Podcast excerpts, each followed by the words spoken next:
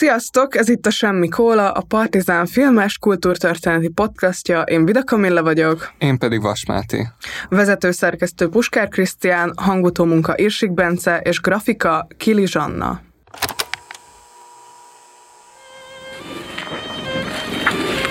Te, nem azt mondtad, hogy egy temetés lesz? Az lesz a saját temetésünk, arra jöttünk. Komolyan? Atikém. Bassza meg, meg tök szomjas is vagyok. Adjatok már valamit, Hm, csak kóla van. Kösz, jó, ez én szeretem. Saját temetésén ne hallgasson az ember. Aha, Na, ezt utálom a kólába rohadnom. hú, de szar. A mai adás témája az oktatás, és szokásunknak megfelelően kicsit beszélünk arról, hogy hogyan jelent meg az iskola a magyar kereskedelmi médiában. Nem tudom, hogy ki emlékszik rá, az Okosabb vagy, mint egy ötödikes című vetélkedőre. Én akkoriban pont ötödikes voltam. Itt felnőtt játékosok versenytek ilyen műveltségi vetélkedőben, ami az ötödikes tananyagnak a része volt, de segítséget kérhettek a szereplő gyerekektől. Például volt egy olyan lehetőség, hogy puskázhattak az egyik gyerekről, és hogyha valaki kiesett, akkor meg kellett tenni azt a kijelentést, hogy ő nem okosabb, mint egy ötödikes. Ez amúgy egy TV2-n futó műsor volt, Tilla Tilla volt benne a tanárbácsi, műsorvezető tanárbácsi, és egyébként érdekes még idehozni a vásodkölyköket is, amiben hát tulajdonképpen celebek nyári táboroztattak rendetlen gyerekeket. Ez volt a tematikája a műsornak, és az volt a koncepció, hogy ez az öt híresség majd jól megfegyelmezi a műsor szóhasználatával élve egy tucat roscsontot, akiknek a rend, a fegyelem és a tisztelet nem az erőssége. Nagyon érdekes egyébként, hogy ugye Csárnus Imre volt az egyik ilyen, nem tudom, fegyelmező táboroztató ember. Van is egy ilyen rész a műsorban, ahol azt kiabálja, hogy ez a rend, és akkor kiszáll Tünde, a másik táborvezető pedig kifejti, hogy ez nem egy munkatábor, sőt nem egy koncepciós tábor. Torres Dani pedig gitározik, ő volt az ilyen jó fejtanár. Szóval a kereskedelmi tévét 2005 és 2007 között legalábbis a gyerekekkel kapcsolatban úgy tűnik leginkább az érdekelte, hogy milyen okosak, és hogy tudnak-e viselkedni. És amúgy az jutott eszembe, hogy az a Csárnus Imre féle emberkép a, a rend és fegyelemről, ez nagyon jól rímel arra, amit ugye Pintér Sándor képvisel a, az iskolai rendről, és ez azért is érdekes, mert most indult el a Partizán Podcaston Szurovecil és Hova Tovább című műsora, ahol hónapról hónapra ilyen nagy válságokkal foglalkozik, és az első, ami pár napja jött ki, az pont az oktatásról szól, és ott van is egy rész, ahol erősen ki van fejtve Pintér Sándornak és a rendhez, meg az iskolához való viszonya, ezt is ajánlom mindenkinek. Maradjunk egy kicsit még a bulvárnál, és nézzük meg, hogy nagyjából egy évszázaddal ezelőtt hogyan írtak a legismertebb lapok a tanárokról és az oktatásról. A két világháború között, főként a 30-as években, ugye egyrészt Klebelsberg Kuno közoktatási miniszter kultúrfölényt előirányzó politikája az, aminek a mentén elkezdik a vidéki iskolahálózatot bővíteni, megpróbálják felszámolni az analfabetizmus, és ugye ekkor jön a nagy gazdasági világválság, ami ezt az oktatáspolitikát is részben elsodorja, utána őt követi a Human Bálint, aki meg inkább a nemzeti nevelést tartja elsődlegesnek.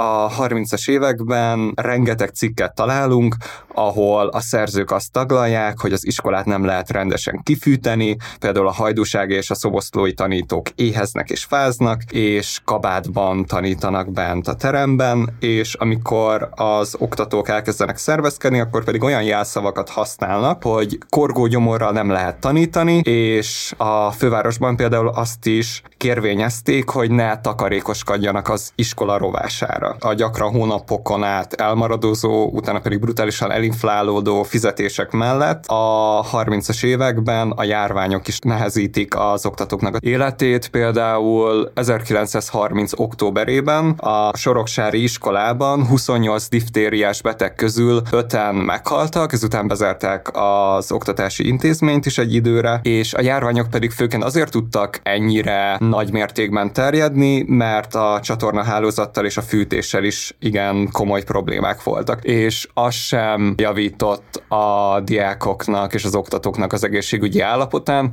hogy például tanyas iskolákba olykor órákon át kellett gyalogolni, hóban, fagyban, esőben és gyakran vaksötétben. Az oktatási intézményeknek a túlnyomó többsége osztatlan vagy félig osztatlan volt, tehát 40-50 gyerek tanult egy teremben, különböző korosztályok, és rájuk jutott mondjuk egy jó esetben két tanár. És a tanárok reputációja is ekkoriban igen alacsony volt a fizetésük alapján, egyáltalán nem tartoztak a középosztályba, és amikor egyre több nő jelent meg a szakmában, akkor pedig a férfi tanároknak a reputációja is elkezdett csökkenni, tehát a társadalom kevésbé becsülte meg őket emiatt is, és a tekintélydeficit és a különböző gazdasági nehézségek pedig nem tették türelmesebbé azokat a tanárokat, akik egyébként is hajlamosak voltak erőszakos eszközökkel fegyelmezni. Például az egyik hetedik kerületi tanító úgy megvert pálcával egy kisgyereket, hogy kék-zöld foltok maradtak utána, és amikor számon kérték ezért, akkor azzal védekezett, hogy egyrészt a gyerek megérdemelte, másrészt pedig vékony nadrág volt rajta. Ez nem teljesen értem, hogy a vékony nadrág és a verés az hogyan függ össze, és az esnek az egyik cikke szerint pedig egy kiskumajsai tanító a gyerekeket fellógatta a lábuknál fogva, utána pedig kutyákkal maratta össze őket.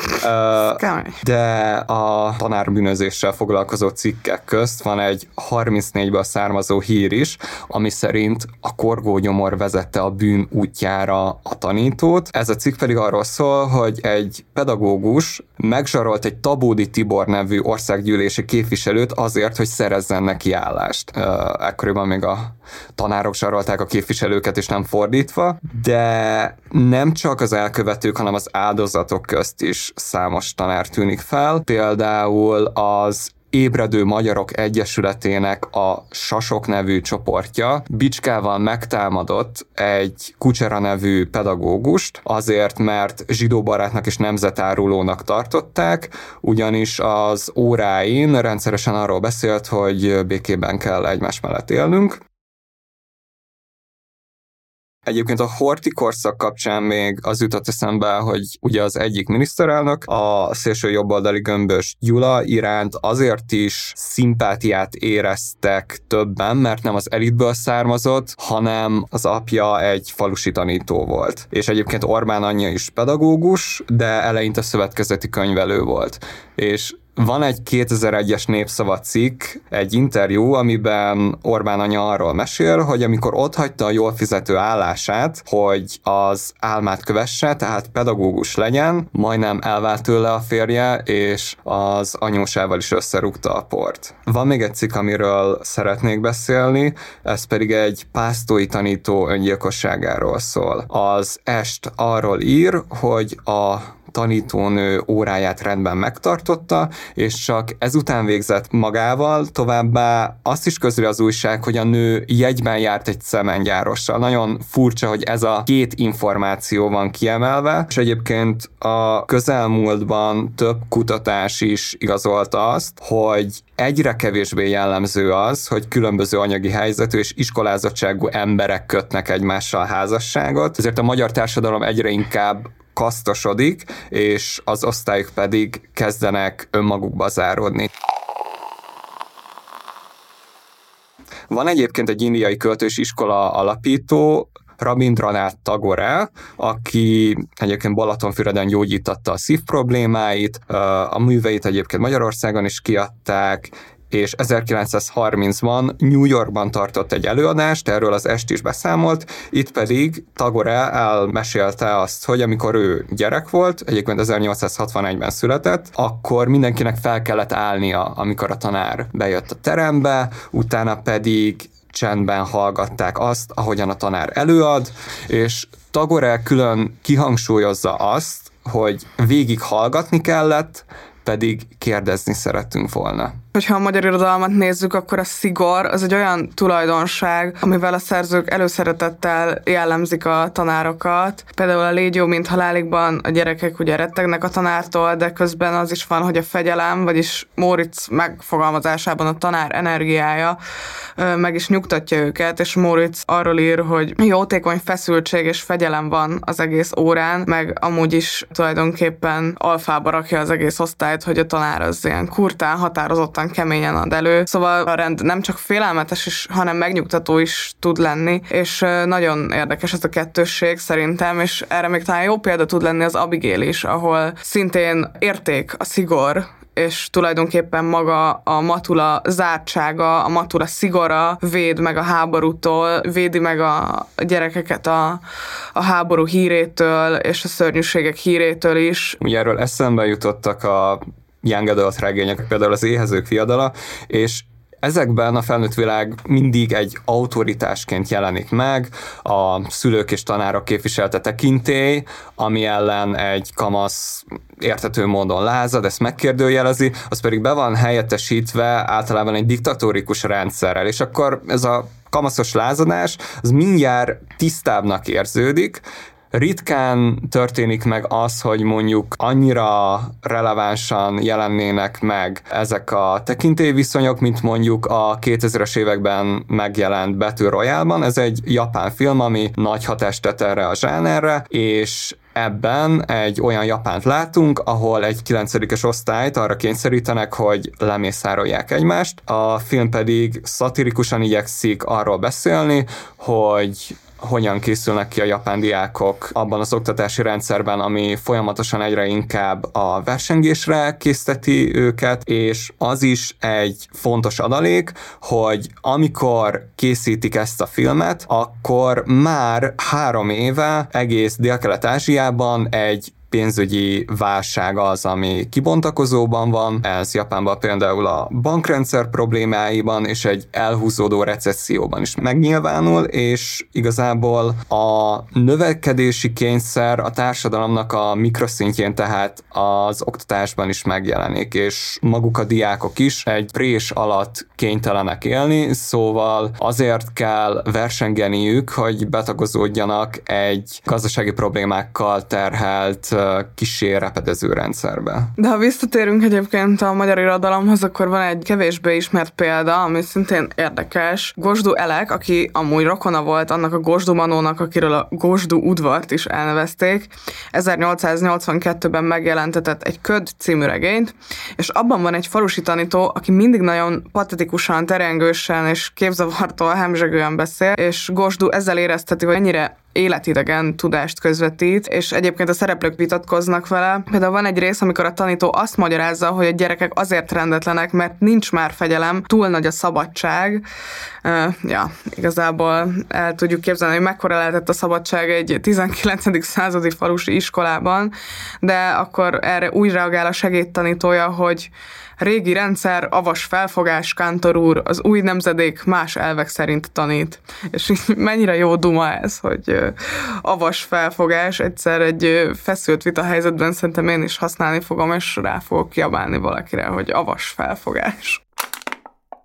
Egyébként az egész régióban a magyar diákok azok, akik a legtöbbet tanulnak, és a legfegyelmezettebben is tanulnak, és ennek ellenére nekik a legrosszabb a teljesítményük is. És ez részben abból is következik, amiről már az indiai költő is beszámol, szóval, hogy az iskola bizonyos mértékben passzivitásra nevel, és a hallgatás, meg az engedelmesség sokkal inkább erény, mint a kíváncsiság és az aktív érdeklődés. És akkor ott vannak a PISA tesztek is, is, ahol egyre rosszabb eredmények születtek a közelmúltban, és ugye ez a felmérés azt mutatja, hogy a diákok mennyire tudják alkalmazni a gyakorlatban a megszerzett ismereteket, és közben van olyan teszt is, ami a memorizált tudást méri, ott pedig a magyar diákok sokkal jobban teljesítenek. Egyébként eszembe jutott még a 2001-es népszava interjúból, hogy ott az Orbán anyja, miután Birka Pörkölten megvendégelte az újságírókat, az az zárja a beszélgetést, hogy a kisebbik fia, Orbán Áron, aki egyébként 14 évvel fiatalabb, mint a magyar miniszterelnök, kapott egy Skodát a születésnapjára. És ezen az Orbán Viktor pedig meghökkent, és rákérdezett arra, hogy hogy mi kell ahhoz, hogy valaki a szüleitől kapjon egy autót ajándékba. És erre pedig az Orbán Áron úgy riposztozott, hogy jókor kell születni. És egyébként milyen igazat kell adnunk az Orbán Áron tudományos igényű meglátásának, mert az az igazság, hogy az oktatás a társadalmi felemelkedésnek az útja is lehetne, de mindenki nem vizsgázhat jelesre abból, hogy jókor és jó helyre születik. És egyébként a magyar iskolarendszert képessé kellene és lehetne tenni arra, hogy kezelni tudja, hogy a diákok nagyon különböző háttérrel rendelkeznek. És közben pedig az van, hogy nem csak etnikai, hanem vagyoni alapú szegregáció is van. Például az utóbbi években hiába ugrott meg több térségben is az egyházi iskolák száma, a bennük tanuló szegényeké mégsem emelkedett, vagyis ezekben az intézményekben sokszor a jobb anyagi helyzetű diákokat részesítik előnyben.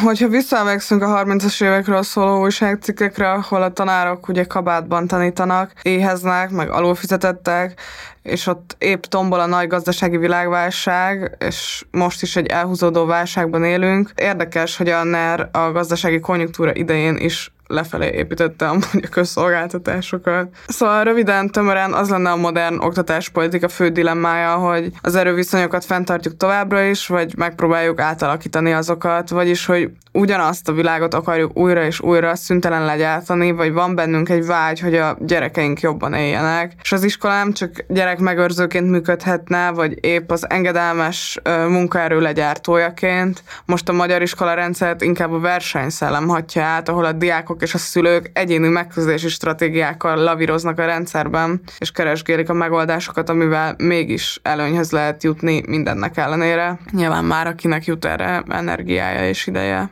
az pedig egy óriási kihívás, hogy az is oktatva legyen, hogy hogyan lehet a megszerzett tudást alkalmazni, tehát ehhez szükséges az, hogy a diákok be legyenek vonva, helyzetbe hozzák őket, és mondjuk kérdésekkel vezessék rá őket a válaszokra. Nagyon ajánljuk egyébként a Partizán új oktatásról szóló podcastját is, a Juka Sórát. A műsorvezetők amúgy maguk is tanárok, pályakezdő pedagógusok, és az első adásban beszéltek arról, hogy a legfontosabb számukra arra, hogy megragadják a gyerekek figyelmét, és elérjék azt, hogy történjen velük valami az órán, és közben arról is szó van, hogy ott van a tanárnak a kettős tudata is, hogy egyszerre kell a saját fejjel és a diák fejével is gondolkodni egy tanórán, és hogyha belegondolunk, ez óriási összpontosítást igényel. És ami még nagyon tetszett, az az a meglátás, hogy a munkaerőpiac elvárásai szerint oktatunk, meg hogy igyekszünk mérsékelni az egyenlőtlenségeket, szóval ezek amúgy valahol ellentétben állnak egymással. De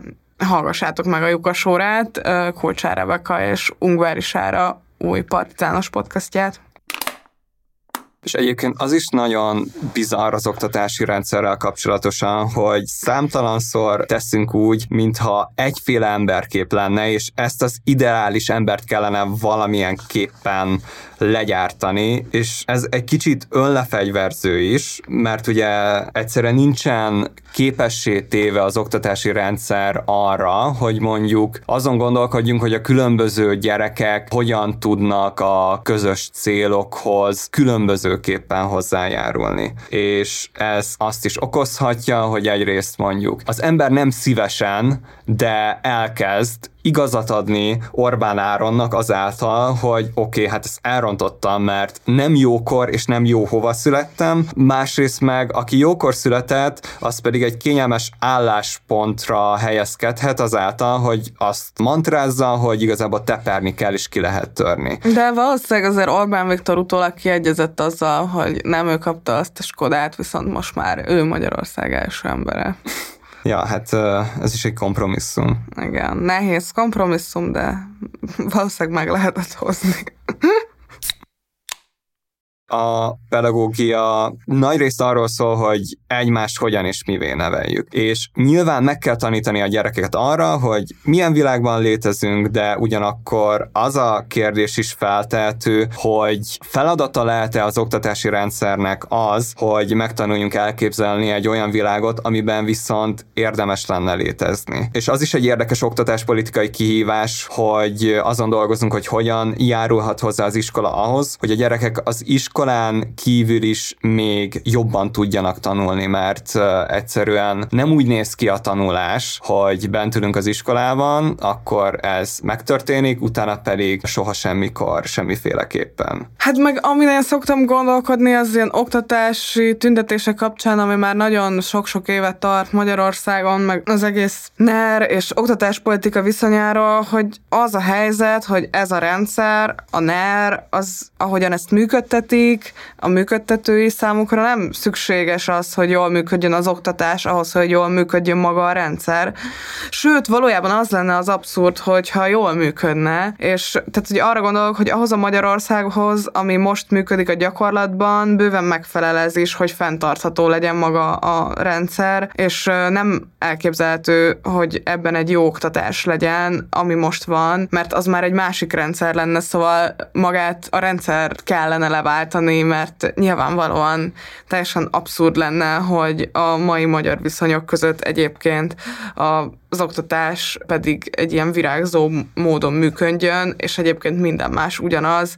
Ez szerintem nem csak elvileg lehetetlen, hanem gyakorlatilag is, mert ezek a dolgok nyilvánvalóan összefüggenek egymással az, hogy ha kellően jó módszereket alkalmazunk az iskolában, ha mobilizálni tud az iskola, akkor ahhoz tartoznak más társadalompolitikai intézkedések is, társadalompolitikai változások is. Ez a, ez a rendszer, ez nem egy olyan képet közvetít, amiben az oktatás politika szempontjából ezek lennének az elsőrendű szempontok. Hogy egy kicsit eltávolodunk a ner egészen a déli féltekig, akkor érdemes azt is áttekinteni, hogy különböző társadalmakban mennyire máshogy tanultak egykor az emberek. Például antropológusok a 20. század elején új Gineában figyelték meg az egyik őslakos nép tagjainál, hogy amikor hajóra szálltak, akkor akkor egy mitikus hőssel, Aurival azonosultak, és azt a ruhát hordták, amit a mitosz szerint Auri hordott, úgy festették feketére az arcukat, mint Auri, olyan fejdísz hordtak, mint Auri, továbbá úgy táncoltak a fedélzeten, mint Auri, a tánc végén pedig úgy is tárták szét a karjukat, mint Auri. És Mircea Eliade, egy vallástudós, pedig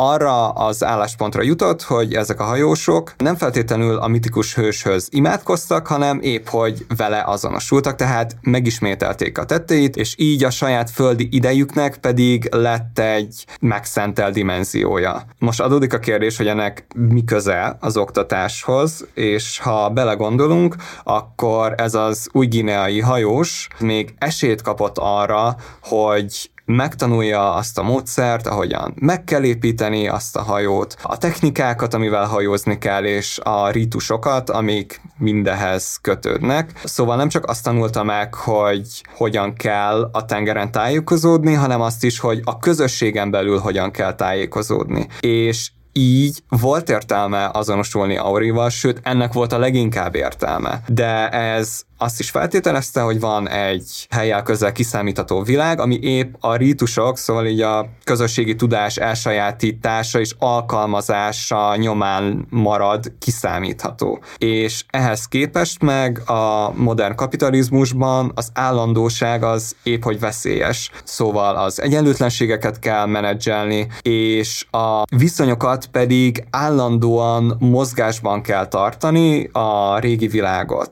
El kell bontani rontani, le kell rombolni, és a régi szokások is ugye folyamatosan elporladnak. És ezt a versenyorientált társadalom és emberképet kell valamilyen szinten átadni, de ugye az van, hogyha ha nincsen stabilitás, akkor akkor mi értelme a stabil tudásnak? És ugye számtalanszor ez történik, hogy azok a módszerek, azok az ismeretek, amik megszerzésre kerülnek, 5-10 éven belül brutális módon el tudnak avulni, meg ugye erre a folyamatos tanulásra, kompetenciák megszerzésére vannak rákényszerülve azok a munkavállalók is, akik az ehhez szükséges készségeket, meg ugye az oktatás oktatási rendszeren belül hát nem feltétlenül kapják meg. És ugye ez az oktatási rendszer arra lett kitalálva, hogy a gyerekek valamilyen módon megtanuljanak betagozódni egy komplex munkamegosztásra épülő rendszerbe. De ugye az van, hogy ez a világ egyáltalán nem kiszámítható, és a gazdasági rendszernek is az az érdeke, hogy még kevésbé legyen az. Tehát ez egy kicsit olyan, mint hogyha ott lenne ez a hajós, aki lassan ráébred, hogy igazából tenger sincsen, és ezernyi tánc van, és nem lehet azonosulni Aurival.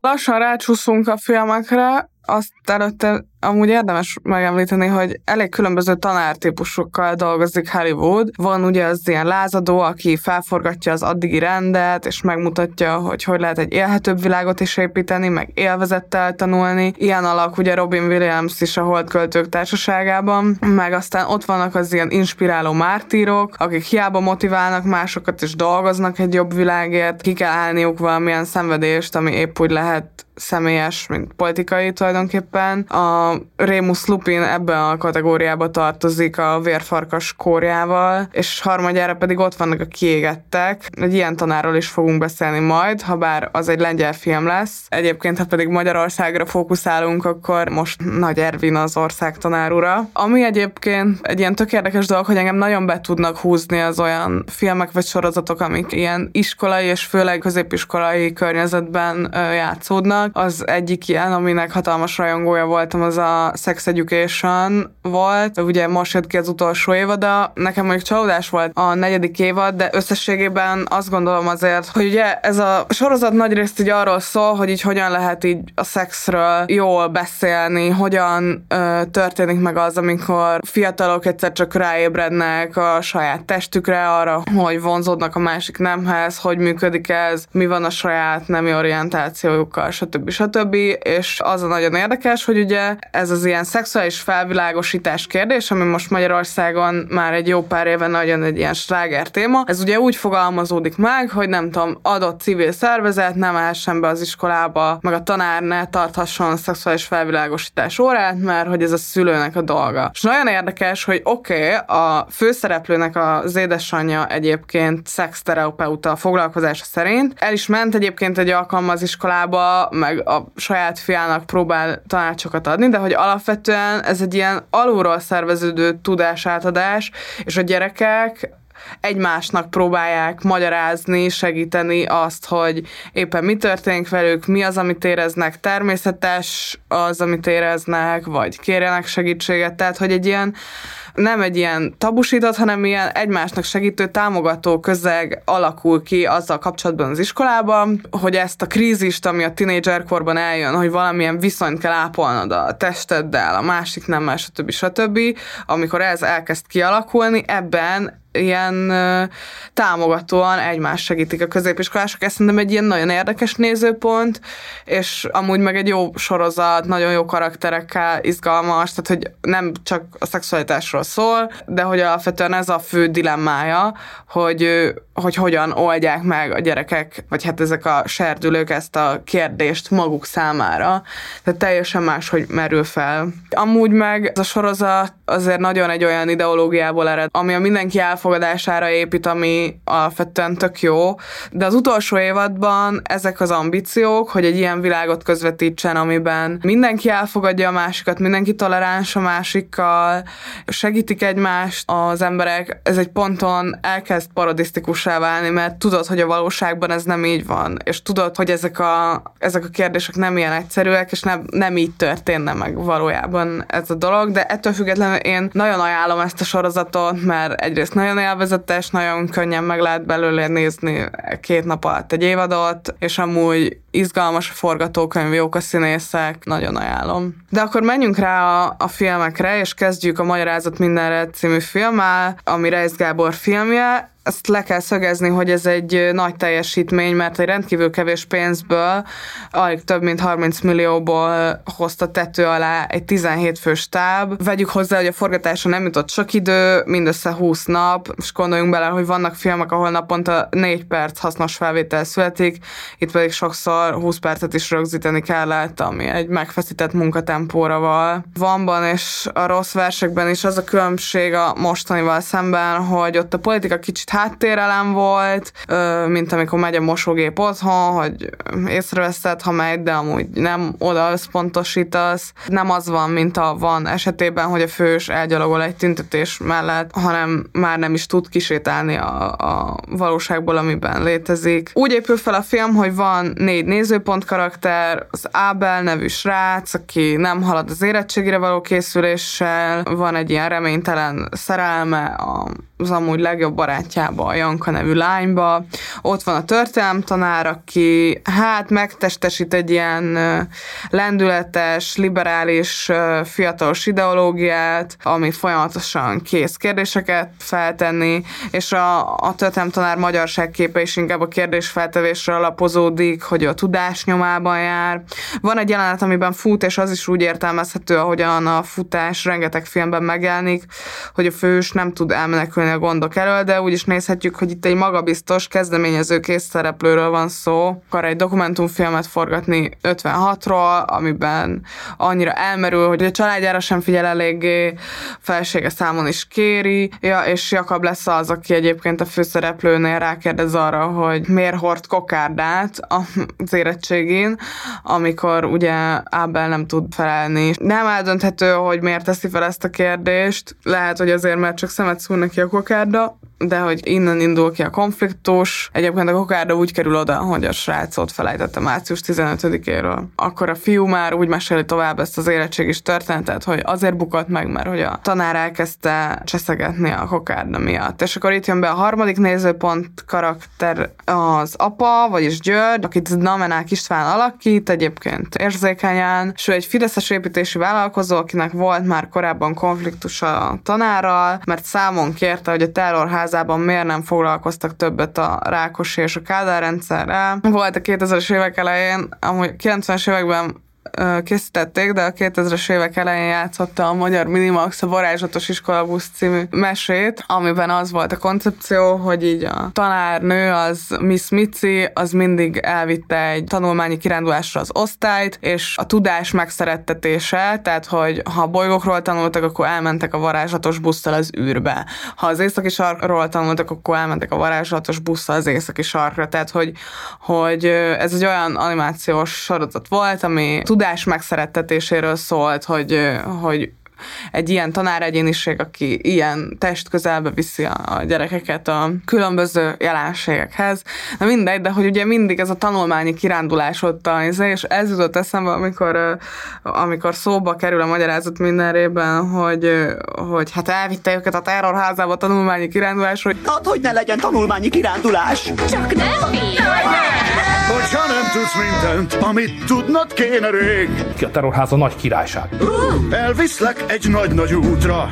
Gyere befél! Nincs még itt a vég! Nagyon fura volt ugye a varázslatos iskolabuszban, hogy a Miss Mici állandóan mosolyog, és kicsit már olyan, mint a Joker kb. a Batmanben, hogy ilyen letörölhetetlen mosoly, meg mindig, mindig valamit forgat a fejében, hogy akkor jó, most így a, nem tudom, hova viszem a gyerekeket, ott mi történik velük, és hogyan kell mondjuk így az ilyen kaotikus körülmények között nekik azáltal kivágniuk magukat a szituációból, hogy, hogy megértik a világot maguk körül, és így a ismereteket így összepakolják, hogy mit tudom én, miért hidegvérűek a hüllők, meg hogy a, nem tudom, hova tűnik a meleg a kakaóból, Igen. amikor ki van nyitva az ablak és süvít be a szél.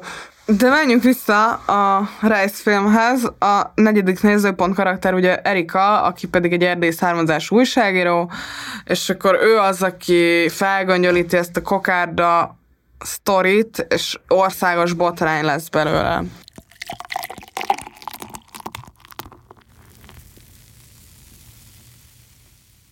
Nekem alapvetően két fő kritikám van egyébként ezzel a történettel, ezzel, ezzel az alkotással, és az egyikből szerintem következik a másik, vagy összefüggésben állnak. Én alapvetően a forgatókönyvet nagyon gyengének éreztem, a párbeszédeket nagyon gyengének éreztem. Úgy voltam vele, hogy teljesen abszurdnak tűntek azok a jelentek, azok a viták, akár az ilyen csúcsmonológoknak, meg csúcs párbeszédeknek szánt jelenetek, mert azt éreztem, hogy nem így beszélünk, nem így veszekszünk politikáról. Nagyon ledobott az, ahogy ahogyan a nyelvi megoldásai voltak a filmnek elkészítve, és ezt nem tudták egyébként ellensúlyozni egyébként a ettől függetlenül jó színészi alakítások. Szóval szerintem hiteltelen az, hogy az a tanár, akit ez a család kvázi úgymond feljelent, most nem szó szerint értelmében, de hogy feljelent, mert hogy ő volt az, aki ellehetetlenítette az érettségét a gyereknek, akkor tanárként én nem megyek oda abba a lakásba, és nem megyek oda kvázi elfogadni a kávét, nem megyek arra a területre, ahol, ahol ezek az emberek vannak, és nem kezdek bele egy politikai vitába az apukával, aki éppen le akar engem járatni, szóval, hogy nagyon-nagyon sok helyen számomra kilógott nyelvileg a lóláb, és ezt nem összefüggésben áll azzal, amit a filmnek a politika felfogásáról gondolok. Szóval szerintem nagyon rossz módon a film konfliktusa meghatározva, vagy hogy nagyon kevéssé reflektál a mai társadalomra. Az, hogy az lenne a probléma, hogy nem értenek szót egymással a fideszesek, meg a liberálisok, mindez ráadásul egy ilyen budai gimnázium keretében, ez számomra abszurd, hogy ez van a politikai tétnek beállítva, tehát hogy, hogy ez számomra nagyon a felszínt kapargató gondolat a politikáról, hogy 2023-ban az lenne a probléma, hogy jaj, a nem tudom, családi ebédnél veszek leszünk. Az én szememből, vagy ahonnan én nézek rá a magyar politikai konfliktusokra, a magyar társadalmi konfliktusokra, az első 25 problémájában nincs benne a magyar társadalomnak, és egyébként András Csaba és Borbai András is ö, hasonló megközelítésből írta kritikát.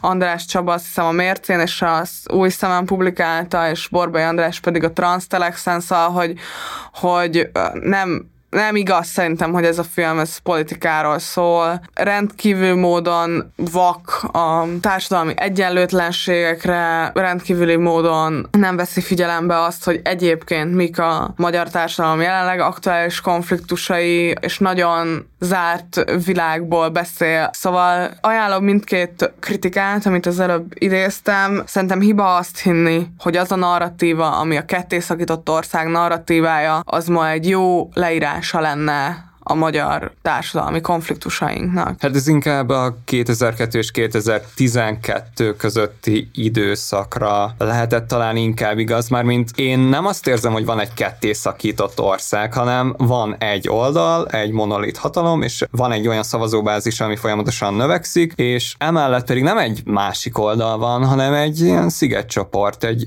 sokkal töredékesebb, egymással is aktív egyet nem értésben és vitában álló szana szétszort közeg, és ez is kevésbé jelenik meg a filmben, és sokkal szimmetrikusabban jelenik meg a magyar társadalom. Szóval kicsit olyan, mint hogyha ha létezne egy politikai váltógazdálkodás, mint hogyha lenne egy, nem tudom, republikánus és demokrata oldal, és akkor ez a két tömb az lenne egy ilyen kölcsönös egyetnemértésben, de hogy lenne mód arra, hogy itt cserélődjön a hatalmi felállás. Meg közben még az is van, hogy az építési vállalkozónak, meg a tanárnak az életkörülményei, azok hát szinte egymással felcserélhetőek. Igen, igen, ez nagyon érdekes, hogy egész jó módúnak van ábrázolva a tanár. Vagy hát inkább azon ábrázolva, hogy mind a Hát egy tisztességes középosztálybeli életnek tűnik az, amit látsz a tárgyi környezetből. Ja, ja, meg hogy mind a két családnak megvannak a maguk problémái, hogy az építési vállalkozó is visszateszi a nem tudom, borsó konzervet a igen, polcra. Igen, igen, igen. Én azt hiszem jobban tudom értékelni a filmnek az ambícióját, hogy közelíteni akar a valósághoz, ugye így a Rice az részben a román új hullámból inspirálódik, ezt a kisrealizmust próbálja megcsinálni, és ugye pedig viszi bele azt a játékosságot, meg részben ilyen mágikus realista attitűdöt, ami az előző filmjeire is jellemző volt, szóval formanyelvileg ez egy kifejezetten jó film. Akár az operatőri munkában is benne van az a rengeteg kis játék, ami már rögtön az elején megjelenik, amikor ugye látunk egy telefonos felvételt, gimnáziumi szerenádozásról. Egy olasz kritikus azt hitte, hogy az a március 15-i ünnepség. Amúgy ezzel én is egyetértek, és amit én mondok, szerintem az is inkább, szóval szerintem az, hogy nem jó a forgatókönyv, és rosszak a párbeszédek, szerintem az abból fakad, hogy nem létezik az a politikai probléma, amiről szól a film, vagy nem ebben a formában létezik, és ezért nem lehet hozzá nyelvet találni, mert ez valójában nincs így a De magyar társadalomban. Ab, abból a szempontból létezik, hogy az, hogy családok eljutnak arra a pontra, hogy De mennyi mindenről nem beszélünk a családban, nem csak politikáról, szóval, hogy valójában, amikor arról beszélünk, hogy miről beszélünk a vasárnapi ebédnél, hogy mondjam, politikán kívül még száz másik dolgot tudok mondani, ami jellemzően a magyar családok vasárnapi ebédjénél tabu téma, és ez szerintem jobban szól egy olyan kérdésről, hogy a magyar társadalomban a családok diszfunkcionalitása és ennek a mindenféle társadalmi és gazdasági kontextusa, mint sem az, hogy a Fidesz és a liberális tömb polarizáció és kettészakadása miatt, és amiatt, hogy mi van a propagandában, hanem ez arról szól, hogy mi van a családokban, mi van a valódi életünkben, a hétköznapjainkban, és hogyan, hogyan teszünk tabuvá családon belül kérdéseket, csak azért, hogy ne legyen konfliktus. Valószínűleg egy jobb társadalmi helyzetben ezek az ilyen ideológiai, meg kulturális ellentétek is teljesen máshogy fogalmazódnának meg. az is van, hogy azáltal tudja a film a nemzetet egy nagy családként ábrázolni, hogy végig a középosztályra összpontosít. Mármint, hogy mindenki nagyjából hasonlóan él, nagyjából hasonló a nyelvhasználata akár, de hogy minden esetre van egy, egy szinten mozgás, és ez nyilván nem lehet a végtelenségig tágítani egy filmnek a perspektíváját, mármint, hogy itt is azért látszódik az igény, hogy egy szélesebb perspektívát akar felvázolni, és azáltal, hogy kellően árnyaltan legyen bemutatva az apuka, a tanár, az erdélyi újságíró, ezáltal ugye az következik ebből, hogy sematikusabban fognak megjelenni azok a szereplők, akik például a fodrász, a taxisofőr, meg még lehetne sorolni, azok, akik hát így átutaznak a filmen, de hogy ugye nekik más élethelyzeteik, politikával, meg egzisztenciális nehézségekkel is mondjuk másabb a kapcsolódásuk, de ugye ez már nem igazán tud megjelenni. a filmnek a pozitívumai közé sorolnám, hogy ugye megvan ez a szándék, hogy humanizálja a szereplőit. Meg hát ez a megértési gesztus, amit egyébként én úgy gondolom, hogy egyrészt egy filmnél alap kell, hogy legyen, másrészt pedig, hogyha valaki közélettel akar foglalkozni, akár aktív politikusként, akár úgy, hogy, hogy egyszerűen csak így az ember megpróbálja elgondolni azt, ami van, akkor is ugye ez egy ez egy nulladik lépés. Hát igen, de ez annyira, annyira a minimumok minimuma, szóval, hogy ebből semmi nem következik. Tehát, hogy az, hogy nem vitatkozunk egymással, meg hogy nem öltenek testet ezek a az ideológiai konfliktusok durva szavakkal, attól még, attól még nem lesz semmiféle változás, nem következik ebből semmi, hogy képesek vagyunk normálisan beszélni egymással. Hát igen, de nagy rész azért nem, mert ugye nem az a probléma, hogy egymással nem beszélgetünk, hanem van egy olyan hatalom, ami, amivel nem lehet beszélgetni, vagy, vagy egyszerűen...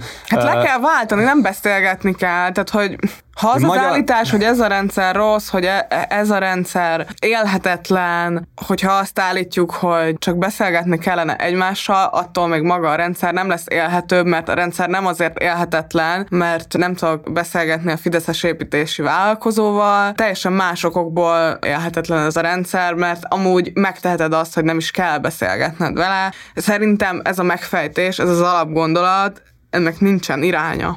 Közben az is van, hogy az a rossz közérzet, ami van az országban, az nem feltétlenül abból következik, hogy ezt emberek csinálják egymással, mármint hogy nem az a nulladik lépés. Nyilván, hogy személyes szinten így az ember ezt tapasztalja, hogy velem bunkók, én nem értek szót másokkal, stb.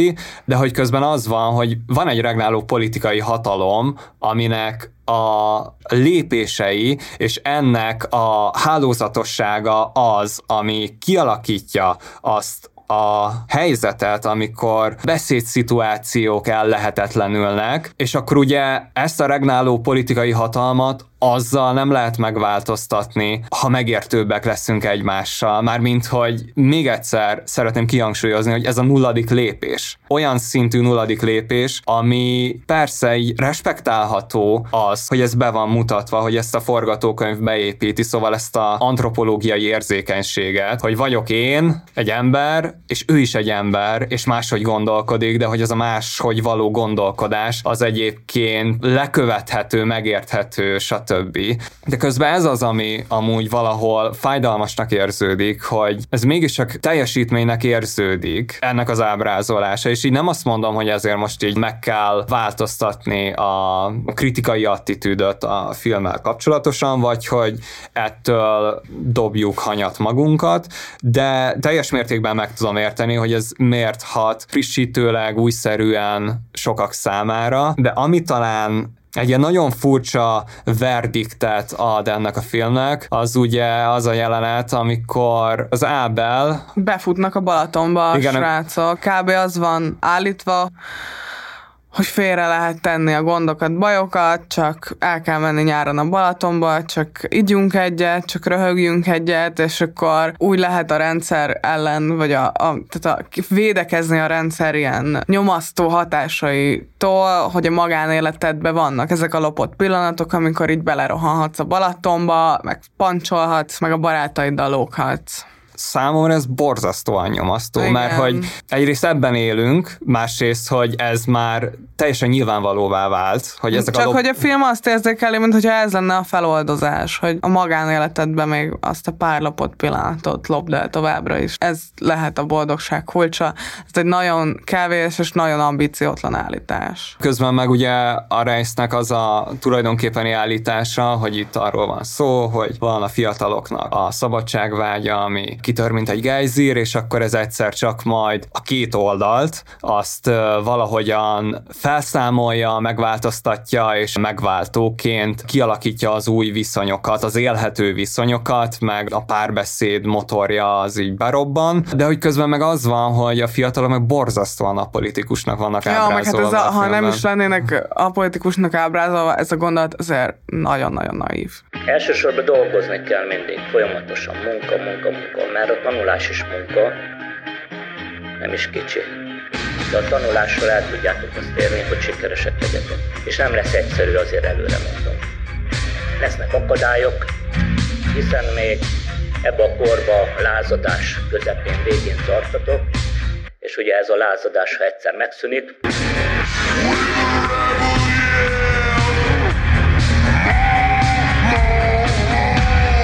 ez az élet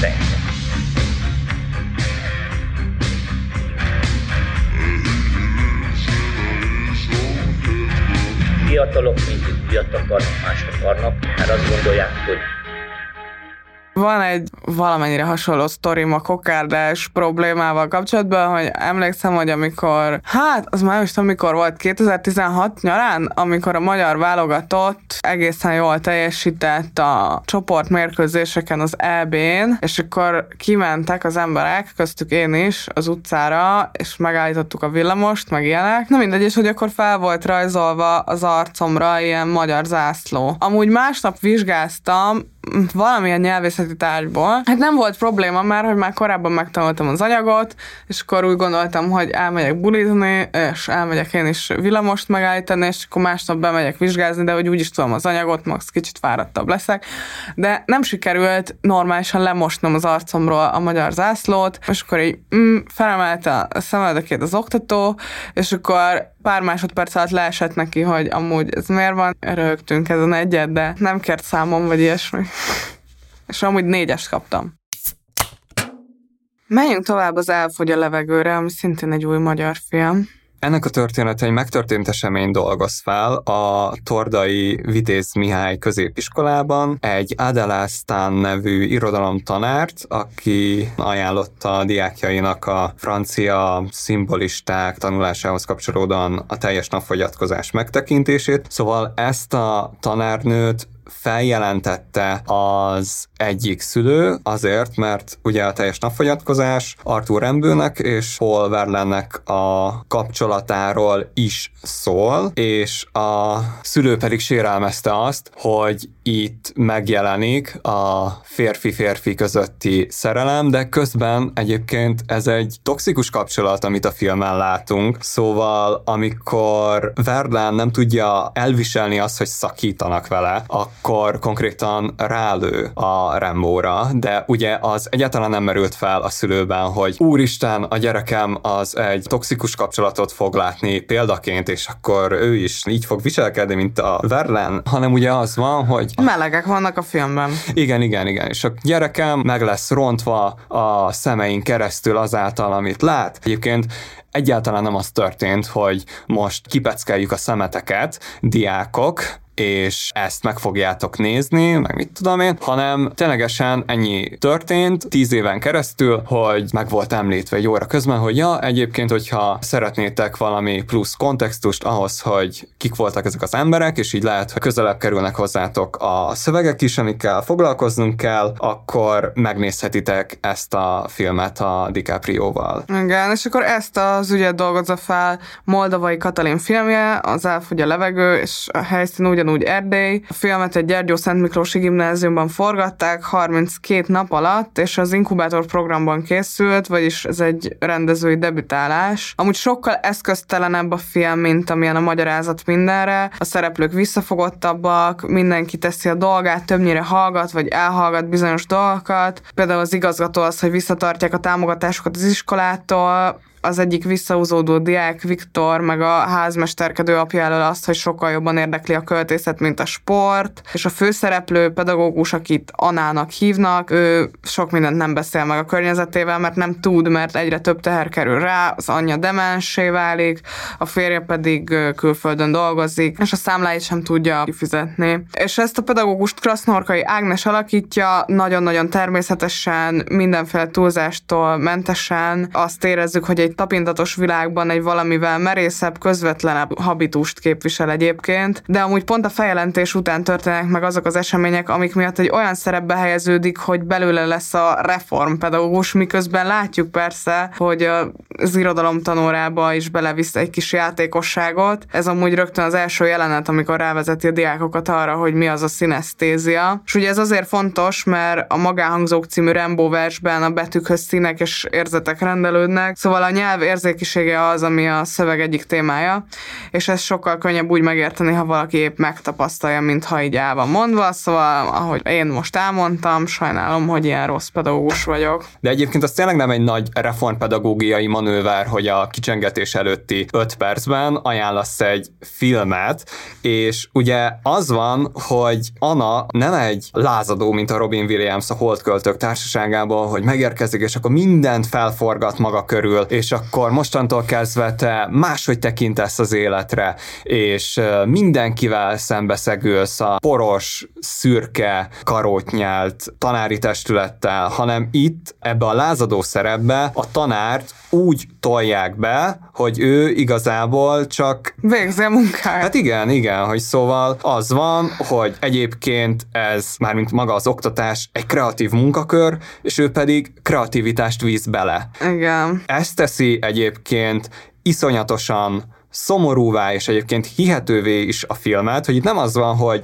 felpattanunk a padra, letépjük magunkról a nyakkendőt, hanem, hanem egyszerűen csak zajlik az oktatás egy jó színvonalon, és nem az történik, hogy Anna az egy ilyen keresztes háborút vív, és akkor ő kifogja a gettó mélyéből vakarni azokat a srácokat, akik egyébként, hogyha nem a könyvek felé görjennek, akkor a szipuzacskóba fognak belebújni, szóval a Viktor nevű srác, aki verselget, meg közben nagyokat is hallgat a filmben, szóval neki az apja, aki a feljelentést megteszi, egy jól menő vállalkozást üzemeltet, és azt is sejteti a film, hogy valószínűleg neki ráhatása van arra, hogy a támogatásokat megvonják az oktatási intézménytől. És egyébként magának az igazgatónak az anához való viszonya az, ami a legkidolgozottabb és talán a legérdekesebb magában a filmben. Igen, eleinte kiáll Anna mellett, utána pedig egyre jobban ellene fordul. Persze egy olyan megoldással is próbálkozik, hogy az Anna meg tudja tartani az állását, csak ahhoz meg kellene aláznia magát, és nem érti valójában, hogy a megaláztatás miért megalázó a pedagógusnak, és annyira rá van állva arra, hogy kompromisszumban, ne pedig érdekérvényesítésben gondolkodjon, hogy szabályosan felbosszantja, amért Anna nem hajlandó meghunyászkodni. És amúgy azt is látjuk, ahogy a kollégák viszonya is megváltozik a pedagógushoz, van, aki kiáll mellette, és emiatt nehéz helyzetbe kerül. És akkor ezt még az is fűszerezi, hogy az Anának a párja az nem akar hazajönni külföldről, a barátnőjét is arra akarja rávenni, hogy menjen utána, és ezzel ugye választás elé állítja a tanárt, aki érezhetően inkább a saját környezete, a saját hazája, a saját nyelve és a saját hivatása iránt elkötelezett, és ekkor történik az közben, hogy ez a szűk környezet elkezdi kicsinálni őt. Erre utal a film címe is. A film abban különbözik leginkább a Reis Gábor magyarázat mindenre című filmjétől, hogy nagyon eszköztelen, meg csendes, és egy ilyen lassú égést láthatunk, ahogy halmozódik a feszültség, és valahogy a feljelentés, a tárgyalás, a környezet ellenségesé válása is olyan benyomást kelt, mintha valami nagyon béna színdarabot próbálna mindenki előadni, és ez a színjáték csak akkor tér le arról a ridegséggel és karótnyeltséggel átított ösvényről, amikor egyrészt a pedagógus mellett kiálló kolléga felszólal a tantestületben, másrészt van egy tárgyaláshoz kötődő jelenet, amikor Anna és az igazgató keveredik szóváltásba, az nagyon erős, amikor kezd érezni a tanár, hogy ő igazából a vezéráldozat, akiért nem kár, mert megmarad az iskola, és a oktatási rendszert terhelő problémák is megmaradnak. Olyan ez igazából, mint amikor a hajótöröttek közül mindenki húz egy gyufaszálat, és a legrövidebb szál tulajdonosát megeszik. Azt talán nem szükséges elmondani, hogy nem így kell vitorlázni, a kék szalagon sem pontosan ez történik. Ha mégis így lenne, az talán feltűnne másoknak is, de mindegy. Sajnos egyébként az apa karakter az gyengén van ábrázolva sajnos, nem igazán jelenik meg azon kívül, hogy elmond pár mondatot arra, hogy hogy melegeket nem kéne mutogatni a gyerekeknek, és ezért rúgják ki a tanárt. De kicsit igazából sajnos karikaturisztikusra sikerül az ő karaktere, és egyébként a gyerekek is nagyon alul vannak írva, tehát hogy a Viktor is, aki egy ilyen szótlan, titokban a költészet felé érdeklődő diák, de hogy igazából nagyon keveset látunk a gyerekekből. Van egy buli, de azon is, tehát hogy így alig történik valami. Nem nagyon tudjuk, hogy ők hogy kezelik ezeket a konfliktusokat, de egyébként a rendező elmondta egy interjúban, hogy gondolkodtak abban, hogy többféle dinamikát, meg hangnemet is elbírt volna a gyerekek szempontjából a film, de a költségvetés ezt nem bírta volna el. Amúgy szerintem ez egy jó film, ezt érdemes megnézni. Nekem nagyon tetszett, hogy a maga egyszerűségében tudott egyébként egyébként állításokat tenni. Nem, ez sem egy hatalmas történet, meg ez sem egy olyan nagyon markáns politikai állítás, amit megtesz a film, de, de nincsenek is talán olyan nagy ambíciói, mint a Rice filmnek. Igen, szóval itt nem az van, hogy ez az ilyen minden magyarról minden magyarhoz, hanem egyszerűen... Egy portré egy tanáról, akivel kibabrálnak. Igen, igen, meg van egy vállaltan szűk fókusz, meg egy vállalt eszköztelenség, és akkor ugye ez a szűk fókusz, utána pedig még inkább szűk. Ugye eszembe jutott, amikor az ilyen Indiana Jones-szerű kalandfilmekben, amikor beindul egy csapda, piramison belül, és akkor így mindkét fal így elkezd felét közelíteni, és így a végén pedig, ha nem vágod ki magadat a szituációból, akkor meg összenyom, és itt kb. így ez történik, ahogy közelednek a falak, és te pedig megpróbálsz úgy lavírozni, hogy nem a megalkuvást választod, hanem arra az álláspontra helyezkedsz, hogy valójában nem követtél el hibát, tehát nem vagy számon kérhető és megróható azért a hibáért, amit nem követtél el. És a film meg ugye ennek a mégiscsak bekövetkező retorziónak a különböző stációit mutatja be. De térjünk rá az utolsó filmünkre, ami egy 2002-es lengyel film, Marek Koterski rendezte, A Bolond egy napja. A film főszereplője egy 49 éves középiskolai irodalomtanár, ez egy nagyon kiégett, kényszerképzetekkel küzdő ember, aki ráadásul magányos, a környezetét pedig ilyen idegennek, ellenségesnek látja. Hosszú reggeli rituáléval indul az egész film, ahol azt látjuk, hogy az Adas nevű főhősnek a kényszerbetegsége még azt is meghatározza, hogy hányszor kevergeti jobbra és balra a teáját, és igazából a saját érzelmi káoszán ezekkel a kis apró szokásoknak az ismételgetésével kerekedik felül. És arra emlékszem, hogy amikor először láttam ezt a filmet, akkor rögtön az amerikai szihó után láttam, ami szintén úgy indul, hogy azt látjuk, ahogyan a Christian Bale által alakított karakter végrehajt egy reggeli rutint, közben meg monologizál. És emlékszem, hogy később történt meg az, hogy a YouTube-ot elárasztották ezek a morning habit tartalmak, mi a tökéletes reggeli rutin, ami aztán a tökéletes napot eredményezi, és én ezekre sose tudtam rákapcsolódni, azért mert állandóan ennek a két filmnek a nyitánya ugrott be. De egyébként az van, hogy Adász egyedül él, meg tudjuk, hogy nem szerelemből házasodott, és ezért tönkre is ment ez a házasság, és a fiát képes egyedül szeretni, de folyamatosan aggódik, hogy a fiából olyan szerencsétlenség lesz, ami ennek önmagát is érzékeli. Igazából a fiát is ezzel az ilyen rendezgetési, igazgatási mániával képes a leginkább szeretni. Az órái nem figyelnek rá a diákok. Van egy jelenet, ahol egy lánynak fixálódik rá a tekintete, és akkor így eldönt, hogy na, akkor csak neked fogok magyarázni az Adam Mickiewicznek a költészetéről, és utána meg kiderül, hogy a lány azt a sebb tapaszt figyelte, ami a homlokán van, és igazából ez érdekelte, hogy akkor most így mi történt vele, és ezen úgy felhúzza magát, hogy kisétál az egész óráról. Ja, hát mindenkire haragszik, mindenki idegesíti, azt érzi, hogy furcsák az emberek, zavaróak, fárasztóak, és reggel, meg a nap különböző pontjain látjuk azt, hogy verset próbál írni, de azért, mert a közelében valaki harmonikázik, dolgozik, rádiót hallgat, szóval azért, mert emberek élnek körülötte, mindig félbehagyja a verset. És alkotni akar, mert úgy érzi, hogy értelmetlen az élete, és nyom nélkül fog meghalni, de olyan, mintha Adász hiába akarna alkotni, igazából ettől is fél, és inkább így vágyik rá, hogy alkosson, sokkal nagyobb energiát fordít arra, hogy így bosszantsa magát. Volt valaha hasonló, hogy benne voltál, egy dolgoznom kell, dolgozni akarok, alkotni akarok periódusban, és közben meg így azt vetted észre, hogy folyton felbosszantod magadat valamin, de hogy ez inkább ugye egy ilyen kifogás mármint abban a szempontból, hogy így inkább az ember így rácsúszik az ilyen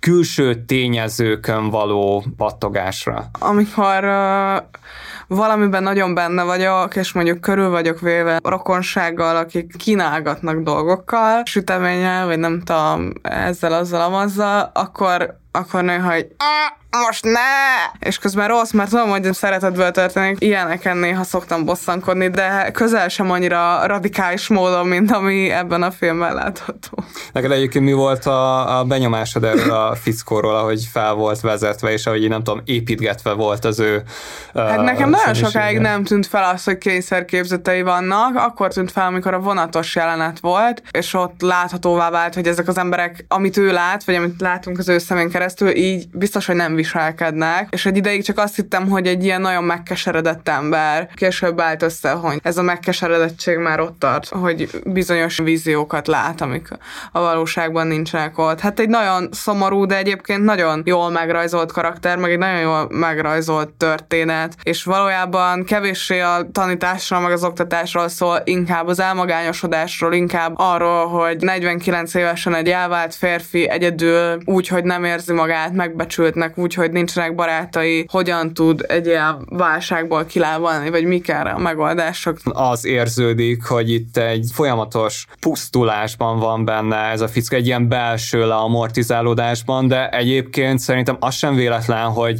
egy tanárt választ a film azért, hogy elgondolható legyen, hogy milyen az, amikor egyáltalán nem tudsz kapcsolódni a körülötted lévő emberekhez, mert ugye a tanárok azok, akik bevezetnek mindenkit a közösségbe egy bizonyos szempontból. És itt meg azt látjuk, ahogyan ő kivezetődik a kényszerbetegség által, meg igazából azáltal, hogy minden, ami valaha pozitív volt az ő életében, egy ilyen meg nem valósult lehetőségként jelenik csak meg, hogy ott így elindulhatott volna valami, de aztán mégsem indult el. Ugye ott van az első szerelme, akiről így ábrándozik, de egyébként amikor ideális nők megjelennek víziók szintjén számára, igazából még hozzájuk se tud kapcsolódni, már mint a saját álomképeivel sem tud igazából kapcsolatot kialakítani. Igen, meg az anyjával is nagyon érdekes a viszonya, aki nem tud sehogyan sem közeledni már a fia felé, csak azzal, hogy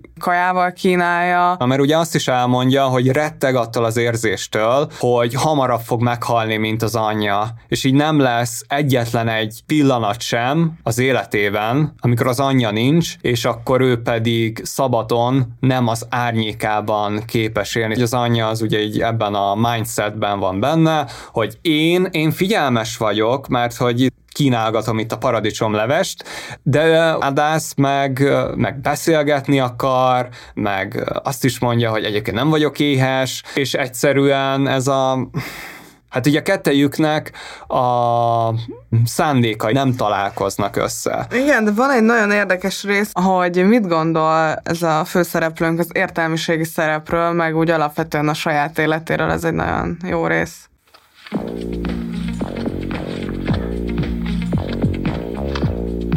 Nem, nem, ez hihetetlen, ilyen nincs. Nyolc év általános iskola és négy év gimnázium. Aztán majdnem öt év egyetem, diploma, külön dicsérettel. Hozzájön még húsz év gyakorlat, és ennyit fizetnek. Ez kész arculütés. Felrobbanok.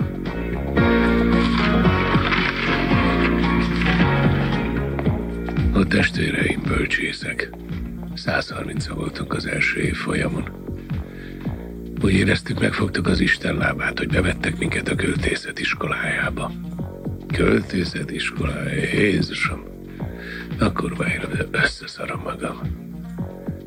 Öt éven keresztül ezer oldalakat bevágni, az egész fiatalságunkat könyvtárban tölteni.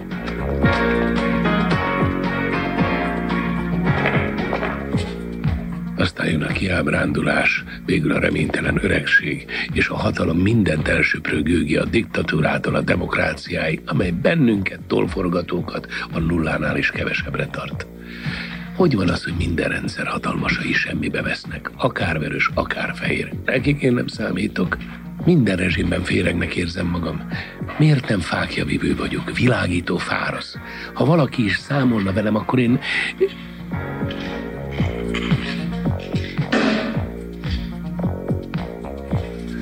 pedig mi vagyunk a föld sója.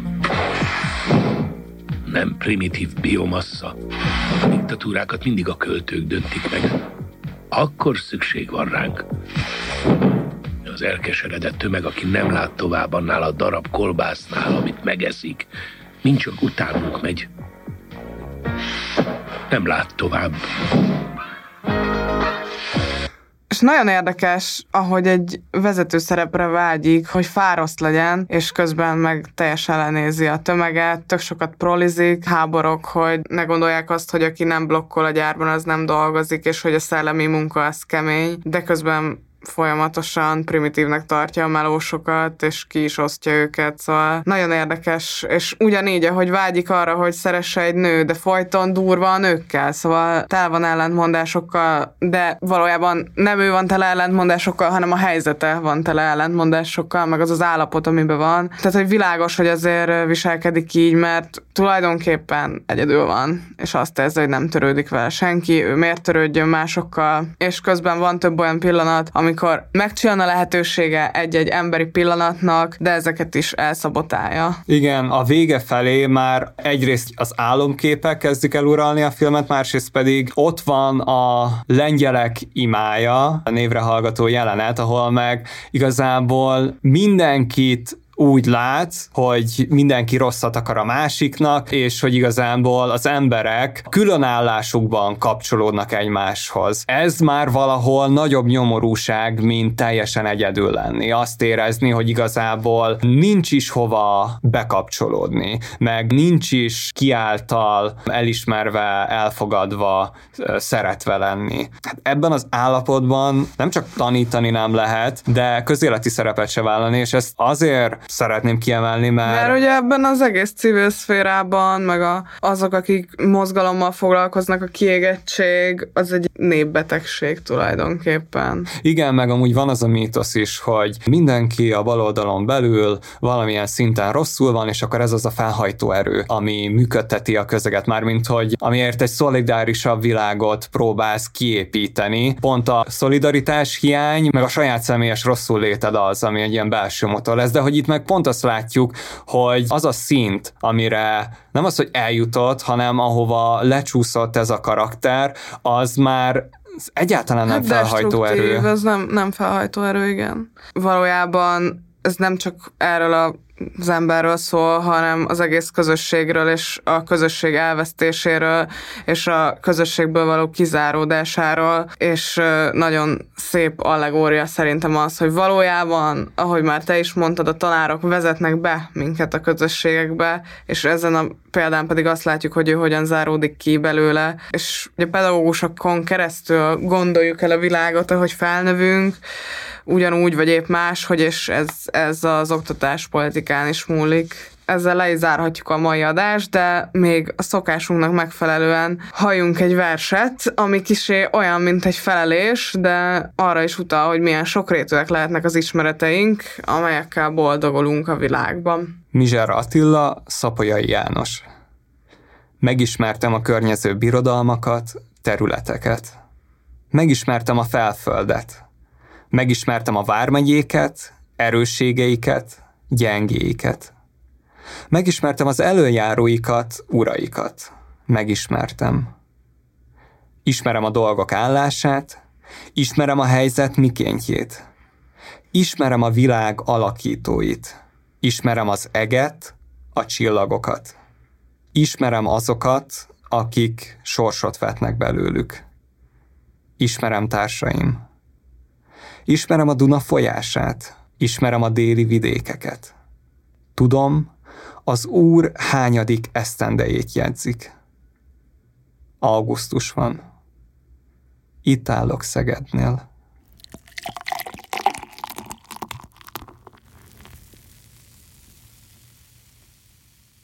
Hát köszönjük, hogy itt voltatok, nem sokára jelentkezünk újra új filmekkel, addig is hallgassátok a Partizán többi podcastját is, az új podcastokat is nagyon ajánljuk, iratkozzatok fel a csatornára, és ha a lehetőségetekben áll, akkor támogassátok a munkánkat. Sziasztok! És a többi podcast az nem házi, hanem szorgalmi feladat. Igen. Hello!